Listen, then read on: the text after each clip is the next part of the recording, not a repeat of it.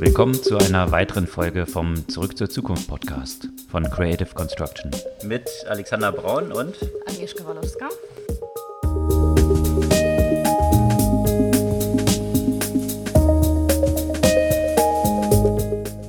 Was gab's Neues diese Woche? Wiederum eine ganze Menge, ein paar spannende Themen, die sich so im Finanzumfeld ergeben haben. In der Schweiz ist die UBS jetzt eingeknickt und hat bekannt gegeben, und das hat für eine ziemliche Welle gesorgt, dass sie jetzt auch Apple Pay einführt. Die war der Credit Suisse da ein bisschen hinterher. Credit Suisse hat ja schon vor einem Jahr sich da mit Apple geeinigt und Apple Pay entsprechend eingeführt. Mhm. Bei der UBS gab es da wohl noch so Verhandlungen rund um die Beträge, die dann die UBS eben abführen muss an Apple Pay. Jetzt war das die Begründung, die genannt wurde. Da seien sie sich jetzt wohl einig geworden. Aber das zeigt so ein bisschen das ganze Ringen auch der Bankenbranche, ja nicht nur in der Schweiz, sondern eben auch in Deutschland, wo jetzt Anfang des Jahres die Sparkassen dann final eingeknickt waren mhm. in Deutschland und gesagt haben, jetzt machen wir doch Apple Pay. Und so war das eben auch jetzt äh, in der Schweiz. Da hatten die Banken ja auch eigenen Anbieter auf den Markt oder an den Start gebracht, Twint, wo die ganzen Banken zusammen ein Zahlverfahren für die mobile Bezahlung an Kassenpunkt aufgebaut hatten. Also so Richtung äh, Pay direkt in Deutschland, so ähnlich? Oder kann man sich das ja, vorstellen? Ja, genau. Das sollte auch, sollte auch eben so ein Wettbewerber dann eigentlich mhm. sein, um dort dem ganzen Thema zu begegnen. Zuletzt hat in der Schweiz dann die Wettbewerbskommission gegen Twint ermittelt, eben wegen möglicher illegale Absprachen zwischen den Banken, um hier Apple zu bekämpfen. Und wurde das in dieser Bekanntgabe natürlich genannt, dass das jetzt nicht der Grund dafür war, einzuknicken, in Anführungsstrichen, oder umge umgekehrt positiv formuliert, jetzt den Kunden auch Apple Pay anzubieten. Und das wird jetzt bei der UBS eben auch auf Basis von Apple Pay passieren. Und es zeigt so ein bisschen diese Schwierigkeiten, vor denen die Banken stehen. Einerseits mit dieser hohen Regulierungsdichte, andererseits niedrige Zinsen und dann der zunehmende Wettbewerb durch Fintechs und Tech-Unternehmen wie jetzt Apple, die jetzt gerade in diesem ganzen Payment-Kontext die Banken schon ziemlich vor sich hertreiben und das natürlich ziemlich schwierig machen. Mhm. Und das war auch eine ziemliche Schlagzeile dann in Deutschland, jetzt im erweiterten Sinne, auch im Kontext von Banken. Und zwar hat die Deutsche Bank, im Manager-Magazin ist ein Artikel erschienen, dass der Digitalvorstand Pertel Visa das Unternehmen verlassen wird. Und äh, Hintergrund ist hier wohl, so zumindest die Auskunft, die das Manager-Magazin dort in diesem Artikel hatte, dass es dort keine gemeinsame Linie zwischen dem Vorstand und dem Digitalvorstand eben gab, also zwischen CEO mhm. und äh, Pertel Visa, weil Pertel Visa dort im Digitalbereich ein Geschäft vorantreiben wollte, was mehr ein Plattformgeschäft ist, also die Bank zu einer Plattform ausbauen, also Leistung über diese reine direkte Verbindung zu Geldgeschäft mhm. voranzutreiben auch. Also eben das, was man klassisch so im Digitalkontext Plattform nennt, wo viele Sachen integriert werden können. Da hatte die Deutsche Bank auch verschiedene Sachen gestartet. Und das scheint aber jetzt nicht der Fokus vom CEO Sewing zu sein, der Digitalisierung, so die Aussage des Manager-Magazins, in erster Linie in Kosteneinsparungspotenzialen sucht. Oh, das ist jetzt gerade in der aktuellen Situation, glaube ich, nicht ganz so günstig, ne? wo man eigentlich äh, gerade angesichts der Krise rundherum darum spricht, dass gerade jetzt auch Digitalisierung im Kontext auch von äh, kundenorientierten Leistungen notwendig ist, ist eine, sicherlich ja. eine Entscheidung, die man hinterfragen kann.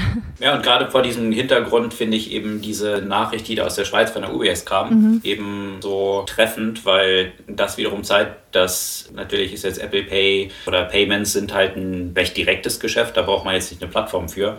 Aber äh, was halt zeigt, dass Tech-Player dort reingehen und das Kerngeschäft von den, von den Banken attackieren und, und hier durch eine sehr gute Digitalkompetenz eben den Banken das Geschäft streitig machen. Mhm. Und da ist halt, da sehe ich natürlich die Schwierigkeit, wenn künftig immer mehr solche Themen aufkommen, wo neue Player das Kundenverständnis besser aufgreifen, mit Technologien auch umzugehen ob dann die Zukunft darin liegt, sich hauptsächlich, was diese Digitalthemen angeht, auf die Kostenreduktion zu beschränken, da wird man den Wettbewerb hier an dieser Front des Kunden sicherlich nicht gewinnen können. Andererseits sind natürlich die Kostenprobleme, die intern oder die Einnahmenprobleme, die existieren, sind natürlich auch nachzuvollziehen, dass man sagt, okay, ich muss, ich muss hier vor dem Hintergrund wegbrechende Einnahmen irgendwie mein Geschäft auf die Bahn kriegen, aber das sind natürlich so ein bisschen die diese kurzfristigen Ziele, die zwangsläufig erfüllt werden müssen, die so ein bisschen im Konflikt von dem zukünftiges Geschäft sichern stehen.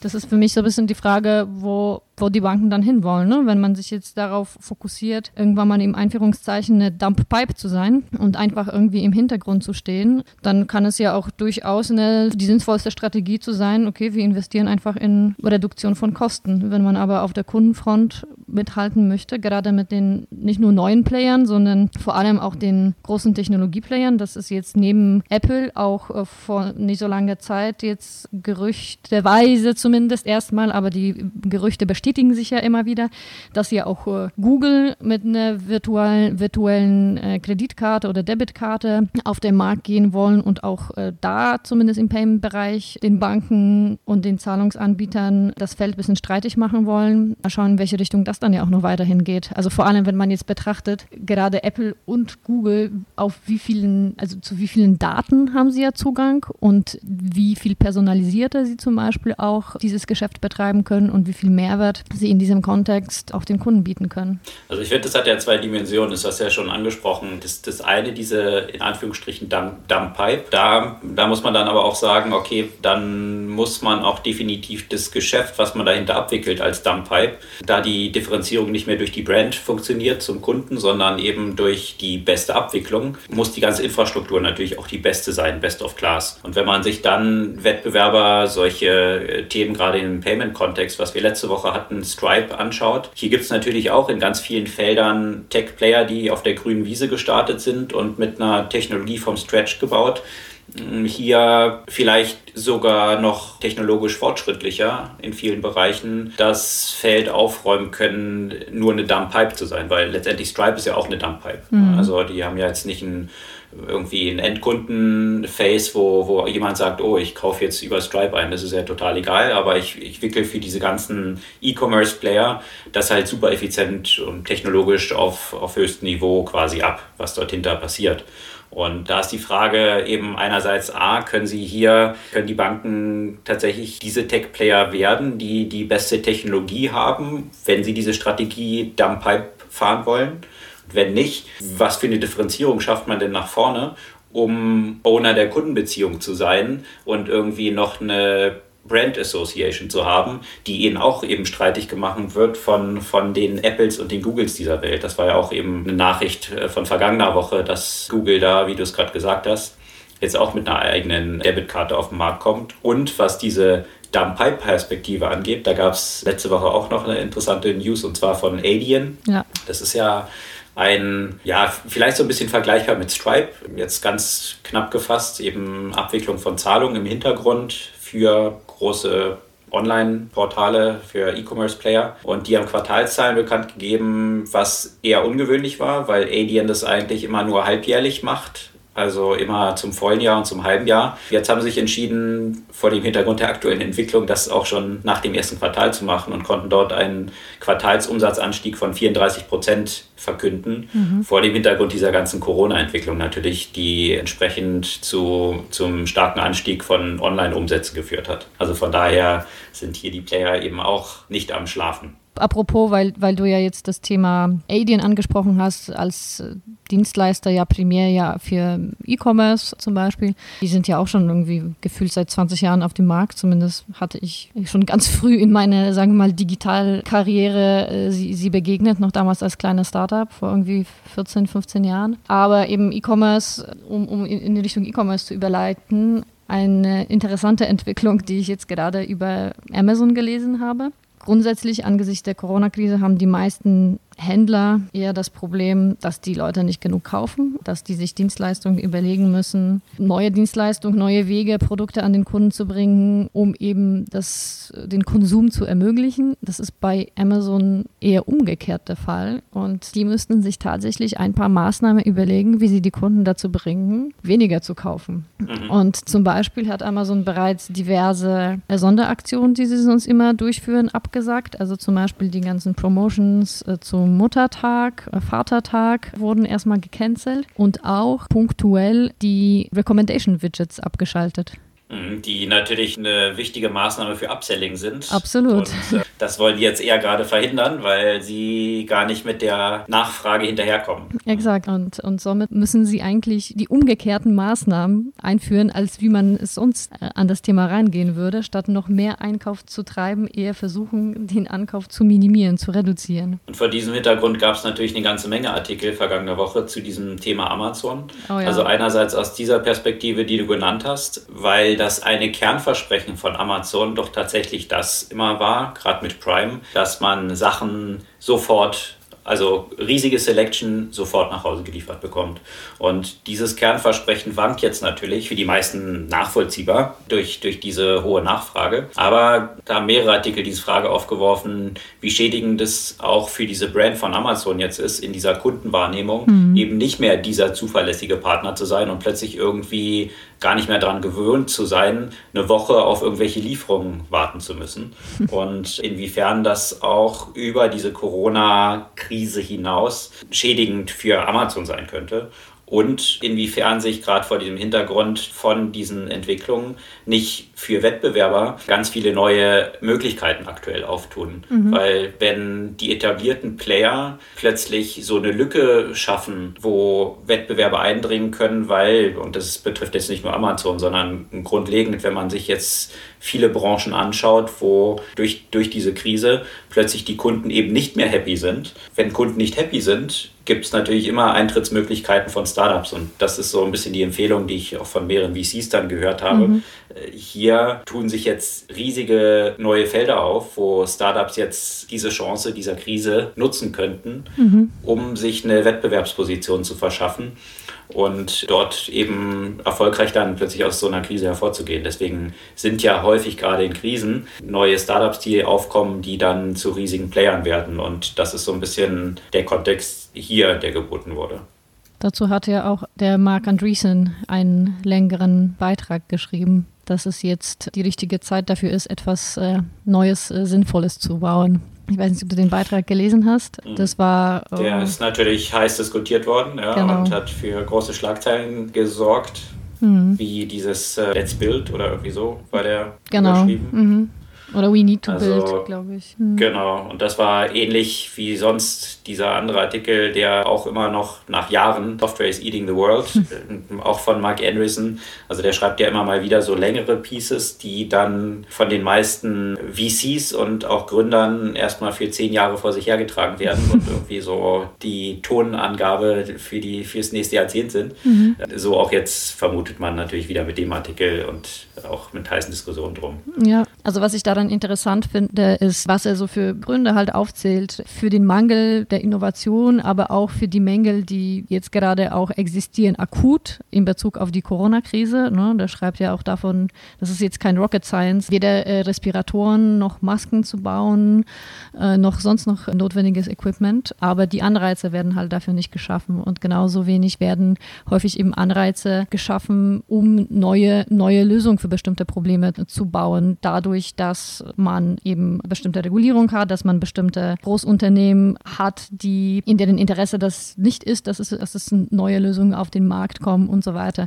Also der setzt vieles, begründet vieles eben nicht durch den Mangel an Möglichkeiten, sondern durch so eine Inertia, durch Mangel von Willen, Themen zu ändern. Und da sieht er ja ein Stück weit die Krise als ein Katalysator, weil auf einmal Sachen gehen müssen und man kann sie nicht mehr effizient verhindern. Das war dann auch so ein, das hatte Mark Andreessen ja auch schon vorhergesehen. In seinem letzten, im letzten Absatz des Artikels hat er ja auch geschrieben gehabt, dass dieser Artikel wahrscheinlich für große Diskussionen sorgen wird und statt jetzt ihn dort auf der Ebene zu attackieren, was er da geschrieben hat, sollte man doch lieber dorthin gehen und selber eigene Vorschläge machen. Das war so sein, sein Wunsch, was man verbessern könnte. Und da gab es natürlich viele Diskussionen dann drum. Die einen haben halt gesagt, ja, hier sein, sein voriger Artikel eben, der der für so große Wellen gesorgt hat mit Software is Eating the World. Und jetzt sieht man aber, diese ganzen Themen, die er aufzählt, sind häufig gar nicht Software-Themen, sondern sind irgendwie eigentlich ja. Hardware-Themen auch, die dort Probleme bereiten und die die Gesellschaft in vielen Gründen, vielen Punkten was grundlegende Infrastruktur angeht, nicht mal in der Lage ist, also USA wahrscheinlich noch in besonderer Weise, wie du es gesagt hattest, nicht mal in der Lage ist, einfachste Wattestäbchen in ausreichenden Mengen zur Verfügung zu stellen. Also und so abhängig von dem globalen Handel zu sein für die absolut grundlegendsten Lieferungen. Mhm. Und das sind jetzt nicht in erster Linie Software-Themen. Mhm. Und deswegen hatten dann natürlich viele auch gesagt, na, weiß er plötzlich, was das Problem war, wo er vorher doch so Software so stark ausgerufen hat. Aber andere Artikel, die dann als Antwort darauf erschienen, gingen auch mehr so in die Richtung, dass es vielleicht gar nicht so stark an dem fehlenden Willen liegt, was er in diesem Artikel auch so geschrieben hatte, dass die Leute nicht genug Drive und Willen haben, Sachen zu verändern, sondern vielmehr auch an einer politischen, ein Artikel hatte eben behandelt, dass in, in Kongress schon sehr, sehr viele Vorschläge für Veränderungen und auch grundlegende Veränderungen eingehen, dort aber alle ausgebremst werden. Also dass hier mehr so eine Parlamentsblockade, irgendwelche Sachen voranzubringen und auf die Straße zu bringen, existiert und durch die Politik viel dort eben ausgebremst und gestoppt wird. Was ich mich vor allem bei dem Beitrag gefragt habe, also ich kenne jetzt nicht das Portfolio von Andreessen und Horowitz jetzt auswendig, ja, aber ich, ich habe mich so ein bisschen gefragt, macht er da tatsächlich was auch in diese Richtung oder schreibt er halt nur drüber, ne? Weil ich meine, die, die berühmten Investments, wozu ja auch Facebook und, und Lyft und, und was weiß ich ja gehören, klar, die haben natürlich die Welt ein Stück weit verändert, aber sind jetzt aber auch nicht die Lösung für die aktuelle Situation. Und es ist einfach zu sagen, wie soll es denn sein? Was sind so die Probleme? Probleme, aber ich habe mich gefragt, was macht er denn? Also was macht er dann selbst mit der Macht, die er dann doch auch als Investor hat, um selbst solche Themen anzugehen? Und da sind wir wieder bei so einem Thema, was, wenn man jeden VC fragt oder jeden Gründer fragt, erhält man immer die Antwort, Hardware ist hart. Also mhm. äh, es ist halt einfacher, sich auf Software-Themen zu konzentrieren und Hardware bringt halt sehr viel Komplexität mit sich. Mhm. Deswegen Venture Capitalists in der Regel dort möglichst versuchen, ihre Finger rauszuhalten. Exakt. Und jetzt gerade in diesem Kontext sind halt viele Themen, die er nennt, eben nicht nur Software geartet. Und mhm. das ist natürlich dann, wie du sagst, natürlich auch so ein bisschen dann die Verantwortung, wenn man Sachen kritisiert, dann auch das selbst in gewisser Weise zu adressieren. Müsste ich mir aber auch nochmal das Portfolio von Andrews Horwitz genauer anschauen, um zu wissen, inwiefern dort solche Themen dann auch adressiert werden. Also der hat da zumindest in dem Beitrag wenig Bezug darauf gemacht, was, was sein eigenes Agieren angeht. Und äh, ja. ich denke, sowas wäre, wäre eine, sicherlich eine stärkere Botschaft, wenn man, wenn man da den direkten Bezug hätte, außer einfach nur eine, sagen wir mal, äh, allgemein ethische Diskussion, die er dann anstößt. Hm. Was natürlich auch vergangene Woche weiterging, auch natürlich getrieben durch diese Sondersituation Corona, ist der Aufstieg von Zoom da war es natürlich, also Zoom, dieses Videoconferencing-Tool, was innerhalb kürzester Zeit von 10 Millionen auf 200 Millionen tägliche Nutzer, dieses Wachstum muss man sich mal vorstellen, angestiegen ist. Das war am 1. April verkündet worden und danach war das ja so ein bisschen eine bumpy road, würde man es mhm. wahrscheinlich am besten nennen, weil dann lauter Themen aufkamen und Zoom wegen Security-Problemen oder Privacy-Themen mit Negativpresse nur so überrollt wurde. Hm. Und die Aktie war entsprechend dann auch so ein bisschen eingebrochen, nachdem sie sich fast verdoppelt hatte im Jahresverlauf. Und jetzt hat aber der Gründer bekannt gegeben, dass das anscheinend der Entwicklung der Nutzer gar nicht geschadet hat. Und zwar, wie gesagt, die vorigen Zahlen von 200 Millionen täglichen Nutzern, die waren vom 1. April. Jetzt drei Wochen später hat er bekannt gegeben, die sind schon wieder um 50 Prozent gestiegen. Also jetzt sind schon 300 Millionen tägliche Nutzer. Also von daher, anscheinend hat diese Privacy- und Security-Thematik nicht dazu geführt, dass es weniger genutzt wird. Vielleicht sogar im Gegenteil, dass Zoom eben noch stärker in Schlagzeilen war und dann vielleicht noch mehr Leute drauf gekommen sind. Und ehrlich gesagt, das überrascht mich gar nicht, weil wenn man sich in der Regel die, dieses Kontinuum anschaut, ne, von Security und Privacy auf der einen Seite und Convenience auf der anderen Seite, dann ist es gerade in so einer Situation, wo die Leute einfach schnell eine Lösung brauchen, die Convenience wird einfach so viel höher gewichtet. Und gerade in so einer aktuellen Situation, wo man, wo Zoom objektiv einfach die verfügbarste Lösung ist, die am schnellsten auch installiert ist und einfach sehr convenient ist, gerade in dem privaten Kontext werden sich die wenigsten Leute darüber Gedanken machen, was so die Privacy-Auswirkungen sind. Also es mag sein, dass, das hört man jetzt auch bei uns, bei, bei Kunden und bei, bei Kollegen, dass es jetzt in dem geschäftlichen Kontext häufig nicht so gerne genutzt wird. Aber in dem geschäftlichen Kontext gibt es ja auch bereits andere Lösungen und äh, der größte Teil der Nutzung von Zoom ist ja auch halt im, im privaten Kontext, würde ich jetzt stark annehmen. Obwohl das eigentlich gar nicht das Ziel war, sind eigentlich als ja. äh, Businesslösung gestartet, aber haben im Consumer-Segment so eine riesen Fanbase bekommen, weil es eben, wie du es gesagt hast, User Experience ganz zentraler Punkt so einfach zu bedienen ist und eben einfach funktioniert. Ich meine, wer kann sich nicht an eigentlich 90 Prozent sämtlicher Videokonferenzen erinnern, die erstmal zehn Minuten mit irgendwelchen Setup beginnen, wo gefragt wird, äh, hört ihr mich, hört ihr mich? Nee, hören sich nicht, ich kann sie nicht sehen, welche Kamera muss ich einstellen und so weiter. Ja. Das kennt ja jeder. Also eigentlich mhm. startete jede Videokonferenz so und die ersten zehn Minuten konnte man schon mal abschreiben. Mhm. Und das hat Zoom irgendwie super gelöst, dass es eben total einfach war. Und da sind wir natürlich bei der User Experience und das, was Nutzern wichtig ist. Und das haben wir ja auch schon über die vergangenen Jahre immer wieder behandelt. Die ganze Diskussion, die es auch in Deutschland Deutschland rund um Privacy und Facebook auch gab. Natürlich, man kann sämtliche Settings setzen, bloß der Default ist eben, möglichst viel Sachen zu scheren. Und so sehr sich Leute beschweren, so wenig verändern sie diese Settings. Mhm. Also von daher hinkt hier die geäußerten Bedenken doch sehr stark dem Handeln hinterher. Und das Handeln ist dann doch sehr stark an der einfachsten Lösung ausgerichtet. Und das gab es natürlich, da gab es natürlich dann auch diese Diskussion, ob eben Zoom zu einfach zu nutzen ist, äh, was dann eben genau dazu führt, dass plötzlich äh, mögliche Privacy-Probleme existieren, also sprich irgendwelche Videoconferencing-Räume von anderen Leuten Zoom-bombt werden, wie man das nannte. Also das wurde jetzt behoben. Eben, genau, genau. Mhm. Also, aber was mit diesem Beheben eingeführt wurde, ist natürlich wiederum aus der Usability-Perspektive eine zusätzliche Hürde eigentlich, ja. die jetzt eingebaut wurde.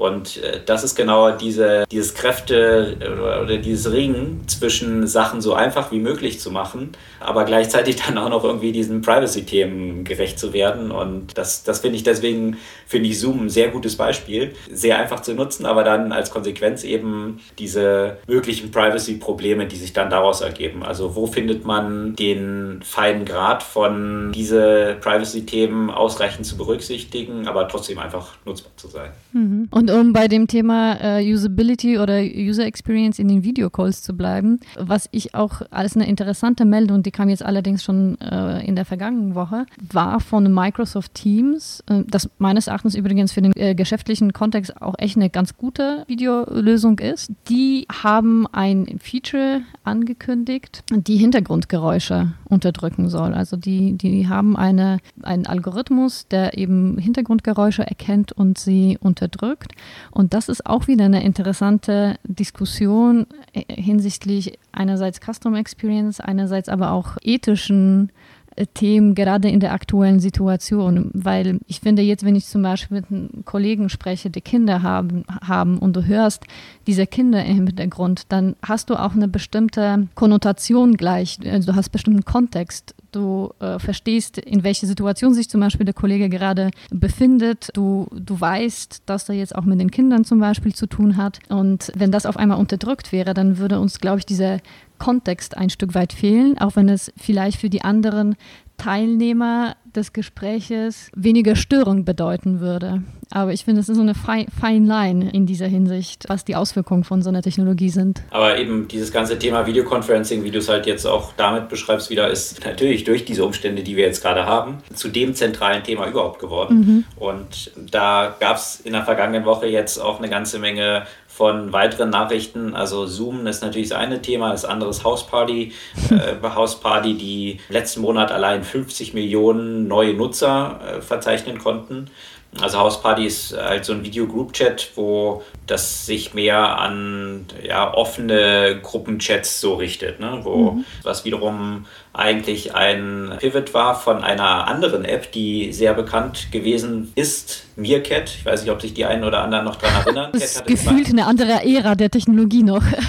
Äh, genau, genau. Und zwar exakt fünf Jahre her, 2015, Ach. als dieses ganze Phänomen von Video-Livestreaming aufkam. Mhm. Und äh, Video-Livestreaming ist genau von Meerkat eigentlich erfunden worden. Also die App, die damals auf dem dieses Jahr ausgefallenen South by Southwest, was häufiger verwendet wird als Konferenz, um neue Tech- Success Billion Dollar Companies zu starten, war 2015 der Hit dieser Konferenz und ist dann postwendend eben auch von sämtlichen Playern kopiert worden. Also angefangen von Facebook, die dann Livestreaming, Video-Livestreaming, was jetzt ja gang und gäbe ist, in Facebook eingeführt haben, in Instagram und auch Twitter hat ja Periscope, ein Wettbewerber damals gekauft gehabt und versucht auch in dieses ganze Video-Livestreaming-Geschäft einzusteigen. Also von daher hatte Meerkat dort sehr viel Konkurrenz bekommen und die waren 2018. Letztendlich ist TikTok auch, äh, letztendlich TikTok auch so ein uneheliches Kind von Meerkat, könnte man sagen. Ja, vielleicht so der Evolution dann. Ja. Meerkat war dann aber 2018, hatten sie einen Pivot hingelegt Richtung dieser jetzigen Hausparty-Richtung, Video Group Chat, die dann auch eben postwendend von Facebook kopiert wurde. Facebook hatte dann wiederum eine eigene App für, für dieses Video Group Chat auf den Markt gebracht, Bonfire. Mhm. Und das ist aber jetzt nicht so mega abgehoben. Und deswegen hatte Facebook dieses Projekt 2019 wieder eingestellt und jetzt durch die ganzen Entwicklungen ist plötzlich natürlich so ein Boom um diese Themen, sodass Facebook vergangene Woche auch bekannt gegeben hat, dass sie jetzt eine eigene Lösung auf den Markt bringen, um eigentlich diesen Anstieg von Nutzern bei Zoom und Hausparty zu begegnen. Da ist ja hm. Mark Zuckerberg bekannterweise ziemlich äh, paranoid zu verhindern, dass seiner Facebook-Plattform hier das Wasser abgegraben wird.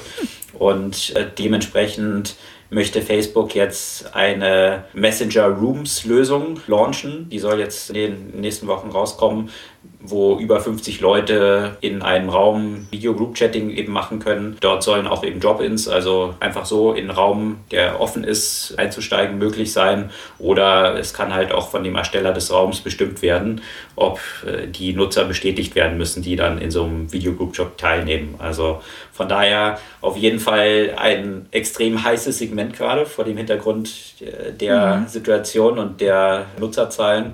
Und das muss natürlich für andere Player, jetzt nicht nur Facebook, sondern auch Google, ziemlich frustrierend sein, weil Google mit Meet natürlich auch schon seit Jahren eigentlich so ein Video-Conferencing-Tool auf dem Markt hat, was aber nie so durch die Decke gegangen ist, wie es jetzt eben Zoom ist. Und jetzt versucht sich, hatte Google dann auch angekündigt, auch Google Meet sich bestimmte Sachen da aus Zoom wiederum abzuschauen, hm. um so ein bisschen von diesem Upwind, den dieser Sektor hat, dann auch zu partizipieren. Das wundert mich eigentlich, ne, die ganze Strategie von Google, weil äh, ich fand eigentlich, das heißt, hieß damals noch Google Hangouts, dann ist es Meet geworden und dann ist es irgendwie immer verkompliziert worden, hatte ich das Gefühl, weil eigentlich fand ich Hangouts war so das erste, wo ich gesagt hätte, na endlich hat jemand Skype in gut gemacht. Was auch, was wir damals ja auch sehr häufig genutzt haben, ja. was auch relativ einfach zu nutzen war und gut funktionierte. Ich glaube, das war so mein Gefühl dabei, also ob Google dem genug Fokus gewidmet mhm. hat. Also Google ist ja bekannt dafür, irgendwie zig Sachen parallel zu starten. Und ich hatte allein in diesem ganzen Videoconferencing-Bereich, du hast es ja genannt, dann war es Hangout, dann war es Meet und du hattest Jetzt ist es Duo. gefühlter, ja, du hattest gefühlterweise hattest du da irgendwie zehn verschiedene Tools von mhm. Google die irgendwie aus einer User-Perspektive nicht irgendwie differenziert waren. Also ich wusste jetzt gar nicht, was nutze ich denn? Ist es jetzt, welches Ding mhm. ist es mhm. jetzt genau? Dann war das dann wiederum in Gmail noch eingebettet, dann konnte ich dort dann wiederum Chats auch starten und also das war halt nicht so eine klare Linie drin. Was ist denn jetzt eigentlich das Produkt? Und das ist jetzt eben gerade vor, ich glaube vor ein paar Wochen hat Google das jetzt alles nochmal umbenannt und also jeden Tag hat man das Gefühl, heißt das Ding anders und man weiß eigentlich aus Nutzerperspektive gar nicht, warum eigentlich. Diese Verwirrung hat sicherlich nicht dazu beigetragen, das zu der Plattform werden zu lassen, die jetzt über Nacht dann quasi Zoom geworden ist. Mhm. Was mich da ja auch wundert, ne, weil du hast jetzt gerade erzählt, Facebook, die planen es jetzt auch demnächst. Da frage ich mich auch, ob das wieder so eine Sache ist, wie damals Facebook mit Mobile, dass sie einfach echt erstmal verschlafen haben und jetzt versuchen sie ganz schnell aufzuholen. Also in dem Videotelefoniebereich, was Facebook halt gemacht hat, war jetzt Facebook Portal, was erstmal eigentlich auch gar nicht abgehoben ist, ne? obwohl es eigentlich gar nicht so schlecht ist. Jetzt gerade angesichts der aktuellen Situation, was Facebook jetzt gemacht hat, sie haben äh, die Portals an Altersheimer gespendet, weil weil die Dinge. Also gespendet, das war Hardware dann sozusagen. Genau, Hardware, ja, aber, aber mhm. eben mit der Videokonferenzfunktion, weil Klar. eigentlich mehr kann diese Portal nicht. Aber gerade so im Kontext von älteren Menschen ist das eine ziemlich gute Technologie, weil das dich ja verfolgt. Ja, also du kannst ganz einfach telefonieren, du musst dich nicht darum kümmern, dass du den äh, Laptop genau richtig einstellst, äh, damit man dich ja auch sieht und so weiter. Du kannst dich ja auch bewegen und die Kamera erkennt den Menschen und verfolgt ihn, sodass sie den halt zeigen kann. Und du kannst eigentlich sehr wenig mit diesem Device machen, außer diese Videotelefonie, was jetzt gerade angesichts der Problematik, dass viele älteren Menschen, die jetzt nicht unbedingt so die Digital Native sind, etwas isoliert sind, eigentlich eine ganz interessante Lösung wäre. Also von daher findet ihre Video Videotelefonielösung mit dem Device ein ganz neues Segment, das, das damit bedient werden kann. Ja, wobei ich mich eben, also in diesem Kontext, den du beschrieben hast, sicher, aber damit kriegst du nicht so ein exponentielles Wachstum hin, sicher indem du noch hart, zusätzlich Hardware verkaufen musst. Mhm. Und das Facebook in diesen Bereichen ja auch schon mehrfach den Versuch unternommen hat, irgendwie Softwarelösungen zu starten. Also jetzt wie mit diesem Beispiel, dass sie Hausparty ja eigentlich schon vor ein paar Jahren auch kopiert haben, das aber nicht so abhob. Ich glaube, es ist halt viel auch dann, ich weiß nicht, ob sie jetzt late to the party sind oder diese Party halt ziemlich überraschend kam mit mhm. Corona und deswegen für alle Beteiligten jetzt über Nacht so, so eine sehr überraschende Veränderung dieses ganzen Umfelds mhm. stattgefunden hat.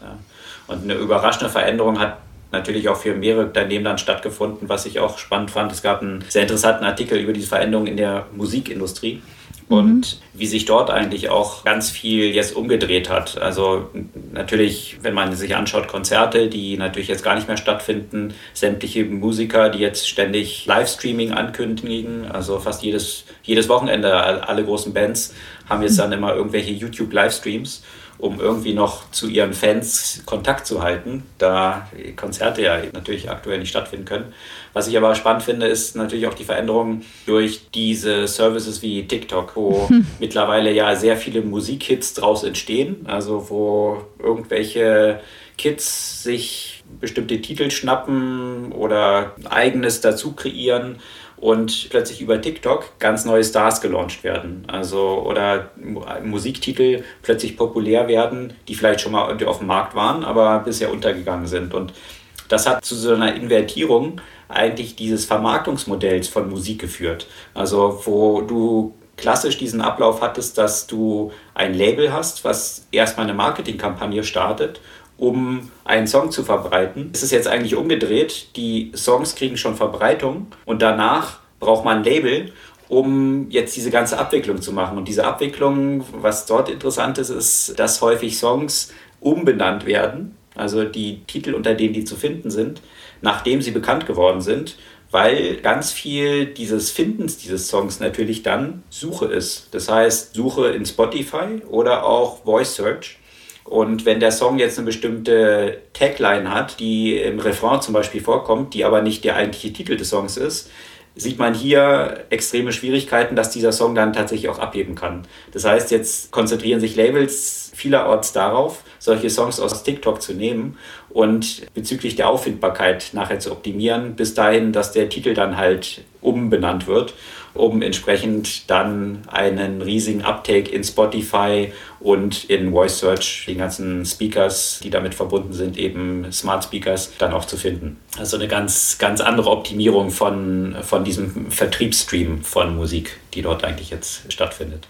Mhm. Ansonsten gab es auch äh, von anderen hochgejubelten Billion-Dollar-Companies eine ganze Menge ernüchternde News vergangene Woche. Zum Beispiel Casper, dieses Matratzen-Startup. Wo man sich eh immer gefragt hat, was, warum soll das eine Billion-Dollar-Company sein?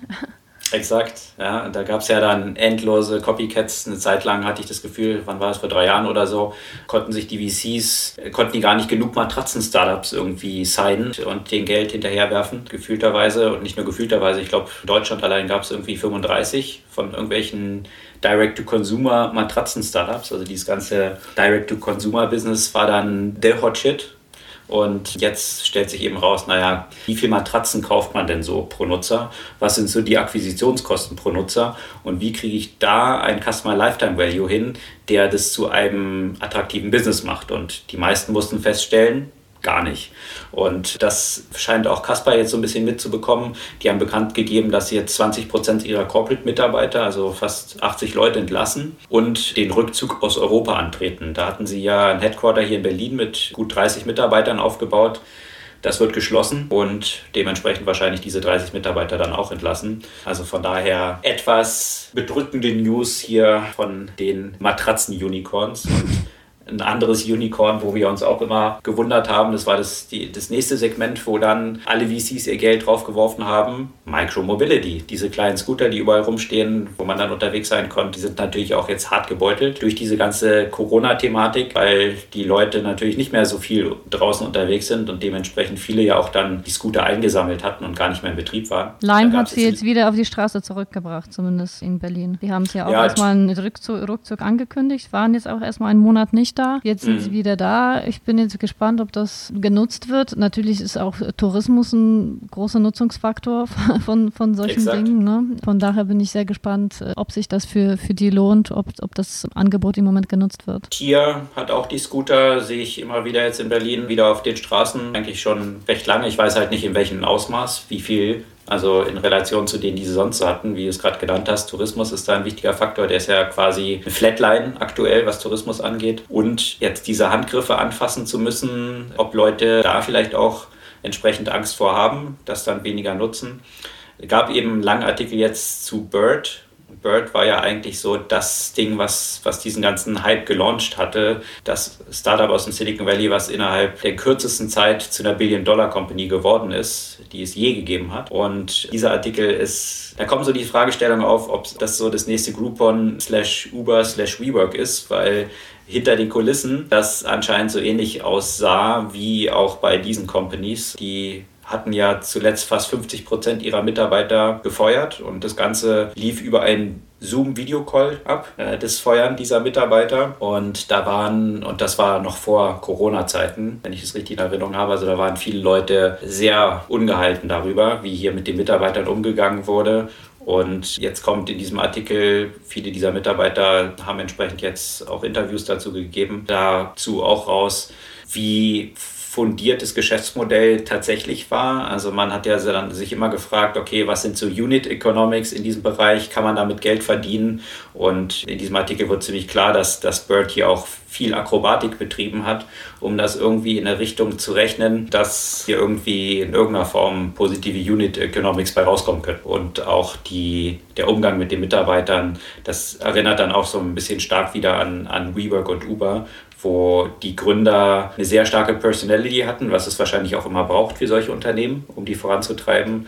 Aber natürlich anscheinend so die Investoren äh, da auch viel Versäumnisse sich zuschreiben müssen im Umgang mit den Mitarbeitern und da die Gründer nicht ein bisschen stärker Parental Advisory zu geben. Was gab es sonst noch? Eine interessante Entwicklung, die die ich in der letzten Zeit auch gesehen habe, ist das Thema, mit dem wir uns ja schon seit paar Jahren beschäftigt haben, immer wieder, was aber immer noch so ein bisschen spooky ist, und zwar das Thema Tod. Ja? Also das ist zwar zwangsläufig ein präsentes Thema bei einer Pandemie, aber auch das hat eben auch Auswirkungen auf die Digitalisierung. Unter anderem zum Beispiel die, das Mehr an Beerdigungen, das jetzt stattfinden müsste, aber natürlich gemessen an, der, an dem Verbote der Versammlung natürlich nicht stattfinden kann. Auch diese Aspekte Projekte finden über Zoom im Moment statt. Ne? Und das finde ich auch eine interessante gesellschaftliche Entwicklung, wie eben das Thema dem Umgang mit dem, mit dem Tod sich alles digitalisiert werden muss. Auf der einen Seite die Beerdigung, auf der anderen Seite auch der Abschied von, von, von Sterbenden, die man zum Beispiel auch gar nicht im Krankenhaus besuchen kann.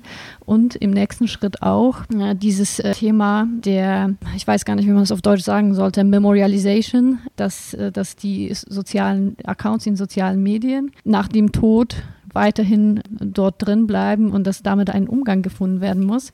Und da hat jetzt gerade erst zum Beispiel Instagram angekündigt, dass sie so eine Memorial-Funktion anbieten, wo die Diskussion eigentlich um solche Thematik ja auch schon seit fünf, sieben Jahren geführt wird. Und das finde ich jetzt interessant, dass, dass das jetzt gerade, dass es erst so eine Pandemie gebraucht hat, um das Thema wieder ernsthaft äh, anzugehen und damit sich bestimmte soziale Plattformen darüber Gedanken machen. Sodass dann die Konten von den ihren Nutzern mit ihren Fotos in irgendeiner Weise weiter bestehen können als eben Memorialized Accounts, genau. so ähnlich wie es Facebook ja auch schon äh, seit einer Weile macht hm. umgestellt. Und Instagram war das immer noch nicht. Und du siehst ja auch immer, also jetzt nur noch die, nur um die prominenten Fälle anzuschauen, auch so, wie heißt der verstorbene Basketballspieler Kobe Bryant zum Beispiel, die haben ja alle noch ihre ganz normale Instagram-Accounts, von denen man ja gar nicht sieht, an denen man gar nicht sieht, außer man liest die Kommentare oder jemand hat ein bestimmtes Bild da reingestellt, dass die verstorben sind. Das ist jetzt bei, bei Facebook mittlerweile etwas anderes, aber Instagram hat sich da dagegen versperrt oder vielmehr sich einfach gar keine Gedanken darüber gemacht, bis, bis jetzt letztes letzte Woche, wo sie angekündigt haben, dass sie das Thema angehen. Also ich finde es halt einfach spannend, ist vielleicht das falsche Wort, aber bezeichnend, wie wirklich jeder Bereich, also auch das Religiöse, ne, also auch Kirchen müssen jetzt digitalisiert Messen abhalten. Also all diese Gebiete, die man jetzt nicht unbedingt mit Digitalisierung assoziiert hat, auf einmal entsprechend mit der Technologie weiter aufrechterhalten werden müssen. Was wiederum, und da sind wir wieder beim Anfang, viele Chancen für auch neue Player schafft weil plötzlich eine Digitalisierung in Bereichen erforderlich wird, an die man vorher noch nie gedacht hatte. Nebst dessen, dass existierende Services, Stichwort Amazon, nicht mehr in der Qualität erbracht werden können, wie es die Nutzer gewohnt sind und damit eine Öffnung schaffen für neue Wettbewerber, gibt es jetzt plötzlich auch eben Bedarf von Digitalisierung und Angeboten in Bereichen, die äh, man vorher nicht so auf der Agenda hat und damit viele Möglichkeiten für Entrepreneure dort reinzugehen. Und damit soll es das, glaube ich, gewesen sein. Aus äh, nur noch eine Buchempfehlung. Buchempfehlung und Veranstaltungsempfehlung haben wir noch. Also ich habe jetzt ein Buch, ein Science-Fiction-Buch, weil ich finde, Science-Fiction ist halt einfach auch... The Motto of the Day. the Motto of the Day und weil, weil man von Science-Fiction meines Erachtens auch immer lernen kann und sich dadurch inspirieren kann, was tatsächlich passieren könnte und was man machen könnte. Und das ist eine Sammlung von äh, Science-Fiction-Kurzgeschichten. Das Buch heißt äh, Exhalation von Ted Chiang. Und da gibt es eben eine Reihe von, von sehr spannenden Kurzgeschichten, die sich ja auch sehr stark auch mit der Thema digitale Ethik beschäftigen. Was bedeutet es, wenn man, sagen wir mal, digitale Wesen schafft? Da gibt es ja eine, eine der Kurzgeschichten, die davon handelt, äh, dass letztendlich in so virtuellen Welten digitale Haustiere, das klingt jetzt alles so ein bisschen albern, aber wenn man sich reinliest, klingt das gar nicht so richtig albern und diese entwickeln ja letztendlich auch eine eigene Persönlichkeit und eigenen Willen und äh, was bedeutet das für ihre ihre Rechte zum Beispiel an Selbstbestimmung und eine andere Kurzgeschichte, die darum davon handelt, dass man über solche Portal-Devices Zugang zu der eigenen Repräsentation in den Parallelwelten erhält. Also das heißt, das, nach der Theorie, dass, äh, dass eben so Parallelwelten existieren und immer solche Abspaltungen stattfinden, wenn andere Entscheidungen getroffen werden. Und dann kann ich mein eigenes Ich treffen, das aber in dem Leben ein paar andere Entscheidungen getroffen hat und mich mit diesem Ich unterhalten. Also wie gesagt, okay. das äh, klingt vielleicht, wenn ich das jetzt so erzähle, ein bisschen, bisschen albern, aber das sind wirklich sehr, sehr spannende äh, Geschichten, die lohnt sich auf jeden Fall zu lesen. Anderes Thema, jetzt nicht so Science Fiction, aber der äh, eine oder die andere kennen das. Wir haben ja äh, regelmäßig solche Digital Innovation Breakfasts gemacht. Jetzt können wir natürlich die nicht physisch machen mit Kaffee und Croissants, aber wir können die ja virtuell machen und jeder kann sich den Kaffee und den Croissant dann halt selbst holen. Und am 5. Mai starten wir wieder damit, mit der Fragestellung, ob der Coronavirus ein Katalysator sein wird für Innovation äh, und äh, Veränderung bei Banken und Fintechs. Dazu werden wir dann auch auf jeden Fall noch einen Link posten, wo man sich anmelden kann und freuen uns dort auch mit euch zu diskutieren. Wie immer bei diesem Digital Innovation Breakfast mit einer ganzen Reihe von sehr spannenden Teilnehmern unser Ziel ist es dort immer, die Innovatoren einer Branche, also jetzt in diesem Kontext hier eben Fintechs, mit den etablierten Playern, also Banken, zusammenzubringen und hier eine Plattform für den Austausch zu schaffen und dort sich gegenseitig zu inspirieren. Und das ist auch wieder Gegenstand dieses Innovation Breakfast am 5. Mai. Das soll es für heute gewesen sein. Wiederum eine Woche vollgepackt mit vielen spannenden Entwicklungen und wir freuen uns über eure Beteiligung, äh, über Kommentare, über Likes und natürlich auch gerne über Abos dieses Podcasts und dann freuen wir uns auf ein Wiederhören in der kommenden Woche. Bis dann.